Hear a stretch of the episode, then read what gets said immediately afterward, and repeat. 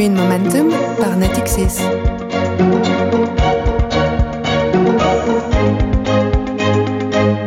Bonjour à toutes et bonjour à tous, c'est Jérôme Libeskind et vous écoutez Green Momentum. Green Momentum, c'est le premier podcast consacré à la finance verte et à son rôle dans la démarche globale des entreprises et des États pour une meilleure préservation euh, de l'environnement. Green Momentum vous est proposé par Natixis et aujourd'hui, eh bien, Green Momentum change de couleur et devient bleu. La finance bleue est au menu de l'épisode du jour. On va parler de l'eau, donc des océans, de leur pollution et des solutions qui existent pour limiter la dégradation de la ressource la plus importante de la planète. Deux spécialistes avec moi euh, aujourd'hui euh, en studio, Arnaud Bishop, partenaire chez Thematic Asset Management. Bonjour. Bonjour Jérôme. Et puis euh, en duplex depuis euh, Marseille, David Sussman, fondateur de Pure Océan, qui est une ONG que vous avez créée il y a il y a quatre ans, je crois. Bonjour euh, David. Bonjour.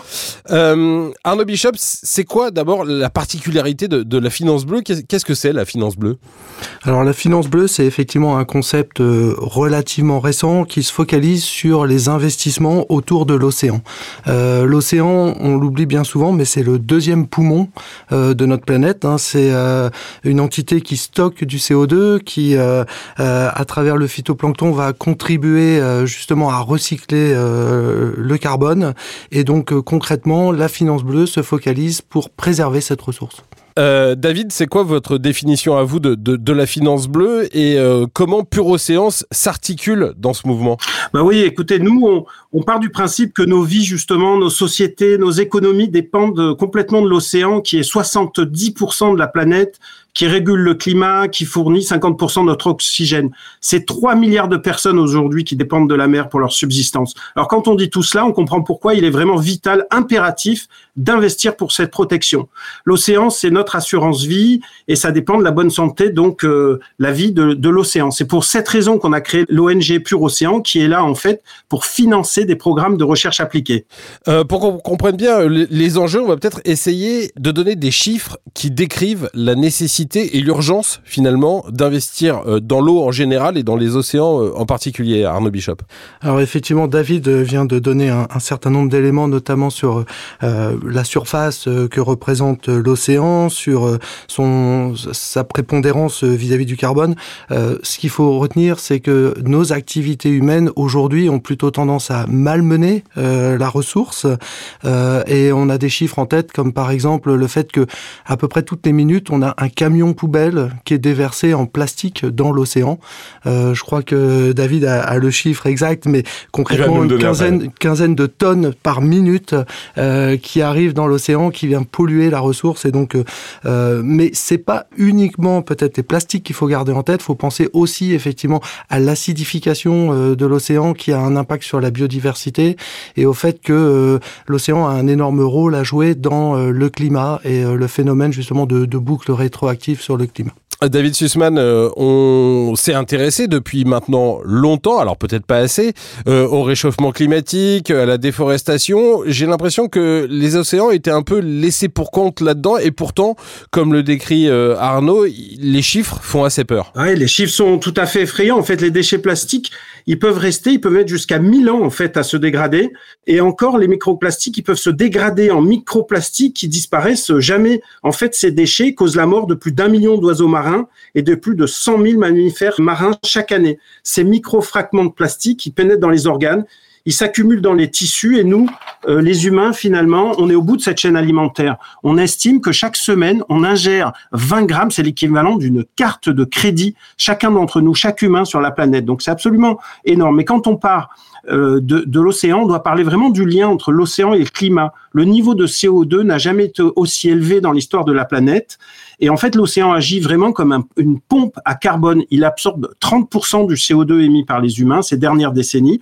À lui seul, il a donc vraiment joué un rôle énorme pour ralentir ce réchauffement climatique qui serait absolument euh, dramatique. Mais évidemment, ça a impacté donc sur l'océan puisqu'il a eu ce rôle de régulateur et donc il s'est euh, réchauffé petit à petit. On parle d'un degré en fait du réchauffement de l'océan jusqu'à 100 mètres de profondeur. Donc ça a eu vraiment un impact énorme sur les écosystèmes, sur les poissons qui sont pas au même endroit. Donc en fait, dégrader l'océan comme nous le faisons, c'est vraiment mettre la planète entière et, euh, ses habitants en grave danger. Alors euh, ça c'est pour le constat, le constat euh, assez alarmant, il, faut bien le dire. Maintenant on va essayer de regarder les solutions que vous apportez l'un et l'autre avec des approches assez assez différentes. Arnaud, dans quoi vous investissez vous chez Thematic Asset Management? Alors chez Thematic Asset Management, on a un fonds qui est dédié à l'eau, donc pas nécessairement juste aux océans, mais à la chaîne de l'eau dans son ensemble. Bien sûr, euh, l'océan en tant que réceptacle d'une certaine quantité d'eau qui vont être utilisées par les humains, euh, bah, euh, fait partie de, des éléments dans lesquels on, qu'on considère, je dirais, dans nos investissements. Et on investit en particulier, je pense que c'est important à souligner aujourd'hui, dans le traitement des déchets, dans le traitement des déchets solides, avec notamment des investissements, par exemple, dans des usines de recyclage pour euh, essayer de de, de, ne pas retrouver ces plastiques dans l'environnement et ultimement dans l'eau, mais aussi dans les déchets, ce qu'on va appeler liquides. Alors ça peut être des déchets dangereux, mais ça peut être aussi tout simplement euh, bah, vos propres euh, euh, déchets particuliers. Une fois que vous avez utilisé l'eau, elle se retrouve dans les stations d'épuration et donc éviter là encore que des substances chimiques, alors que ça peut être de la matière organique, mais aussi des résidus pharmaceuticaux par exemple, ne se retrouvent dans l'eau et ultimement euh, ne viennent polluer les ressources. Euh, c'est plutôt euh, un investissement dans les startups ou c'est un investissement dans, des grands groupes comme Veolia ou Suez, puisque en France on a deux géants, bientôt un seul, dans le secteur de l'eau? Alors effectivement, on investit euh, puisque on, a un fonds qui est un fonds ouvert, donc pour lesquels on peut rentrer et sortir tous les jours. On investit dans les sociétés qui sont cotées en bourse, donc pas pas du tout le côté start-up, hein, et plutôt dans des sociétés qu'on va décrire dans notre industrie comme étant des sociétés de taille moyenne, mais quand même avec euh, quelques milliards euh, de dollars de vente, donc plutôt les Suez et Veolia que vous décrivez, même si euh, la diversité de notre champ des possibles est bien plus large que juste ces acteurs-là qui sont effectivement à souligner dans, dans, le marché français, mais on a une approche qui est globale. Euh, chez Pure Océan, David, l'approche, elle est évidemment différente c'est une ONG. Euh, qu'est-ce que vous faites euh, au quotidien justement pour essayer, eh bien, j'allais dire de préserver, non, d'améliorer euh, la situation des océans? Notre conviction chez Pure Océan, c'est que ce sont les scientifiques qui sont les plus à même de trouver des solutions très concrètes pour préserver l'océan, aujourd'hui et demain. En fait, on peut protéger ce, ce que l'on connaît. Le rôle des scientifiques, c'est d'étudier l'océan pour identifier les problèmes, les mécanismes, les interactions écosystémiques et trouver des solutions. Alors nous, on l'a constaté pendant cette année de pandémie. Par exemple, c'est grâce à la science qu'on a trouvé en moins d'un an, si vous voulez, une solution à un vaccin, d'accord, et rien d'autre. C'est pour cela que nous, on a très concrètement sélectionné des projets, des projets de recherche à la pointe de l'innovation. L'année dernière, on en a eu 165. C'est 350 scientifiques de 40 pays qui nous ont proposé des projets.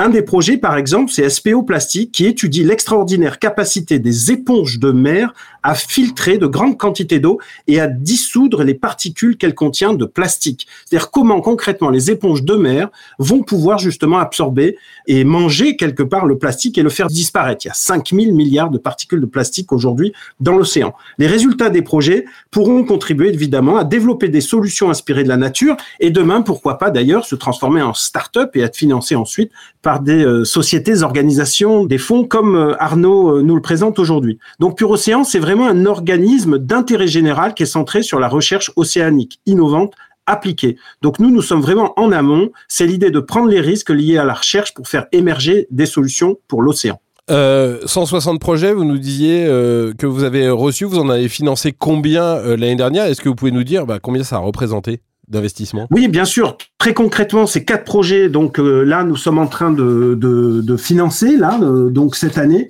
Euh, alors ces quatre, ces quatre projets importants. On en a un, par exemple, sur l'étude en fait des récifs coralligènes, et on va étudier justement comment les récifs coralliens sont en train de d'évoluer et comment justement on va pouvoir les, protéger demain et les faire vivre. On a un autre projet sur la fixation du, du diazote dans l'océan Indien selon les saisons et les moussons. Très concrètement, en fait, on va étudier comment l'augmentation en fait de cette température sur l'océan a eu un impact sur les moissons, mais surtout sur, sur les espèces vivantes et les micro-organismes.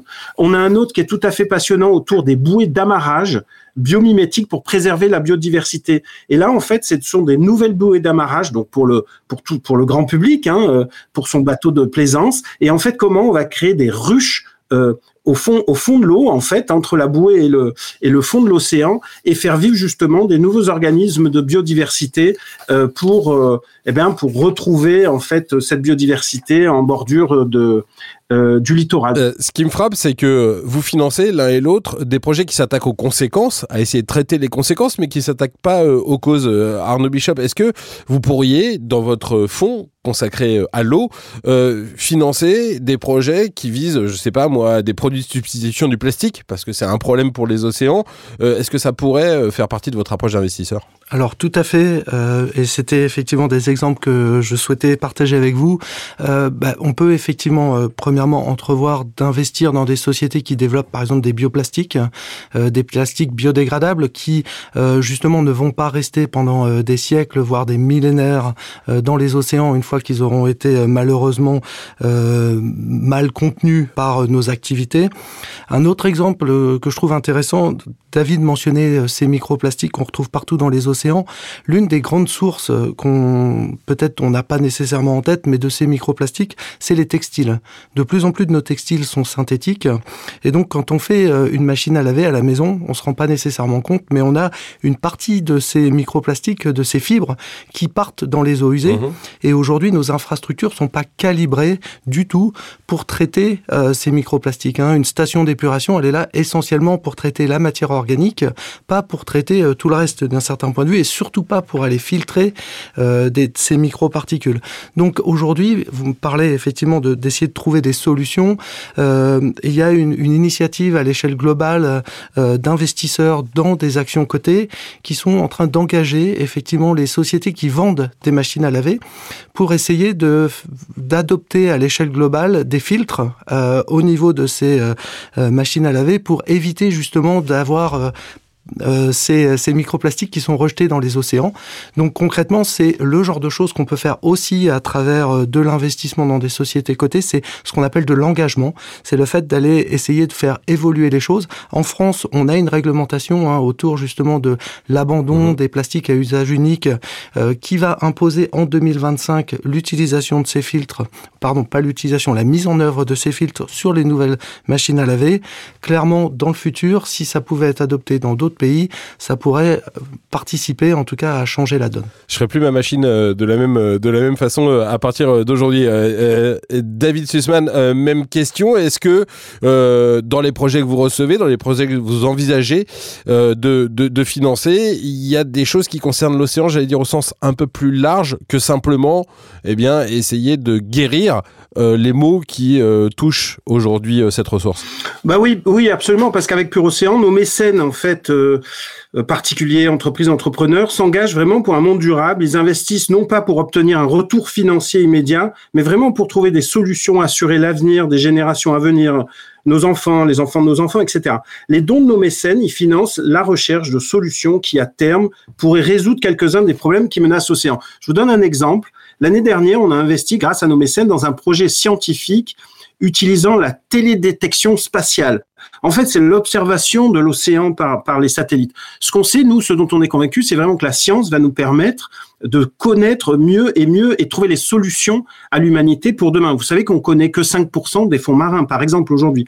Et grâce à cette télédétection spatiale, le programme s'appelle Coastal Ocean Watch, qui étudie les eaux côtières depuis l'espace. Et parmi les différents paramètres pouvant être observés depuis l'espace, la mesure de la couleur de l'eau permet de relever des informations sur la composition en fait des eaux de surface. Ce projet, parmi plein d'autres, permet vraiment de fournir des données nouvelles pour construire des programmes de protection de la biodiversité.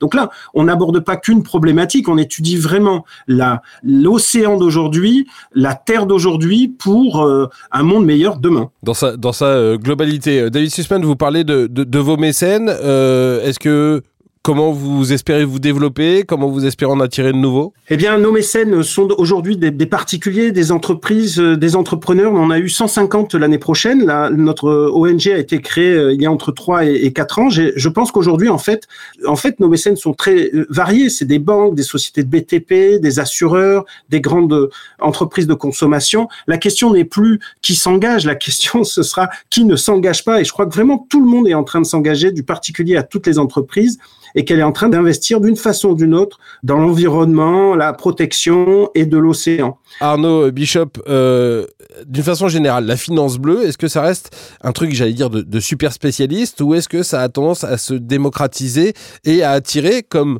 David le décrit, de plus en plus d'investisseurs? Alors je pense qu'effectivement, comme David l'a décrit, hein, c'est quelque chose qui devient euh, pardonnez-moi l'anglicisme, mais mainstream, euh, dans le sens où euh, on a vraiment euh, euh bah, une prise de conscience à la fois de, du problème, des enjeux, mais aussi une réglementation qui demande de plus en plus. Je parlais de l'exemple du filtre pour les machines à laver passé en France.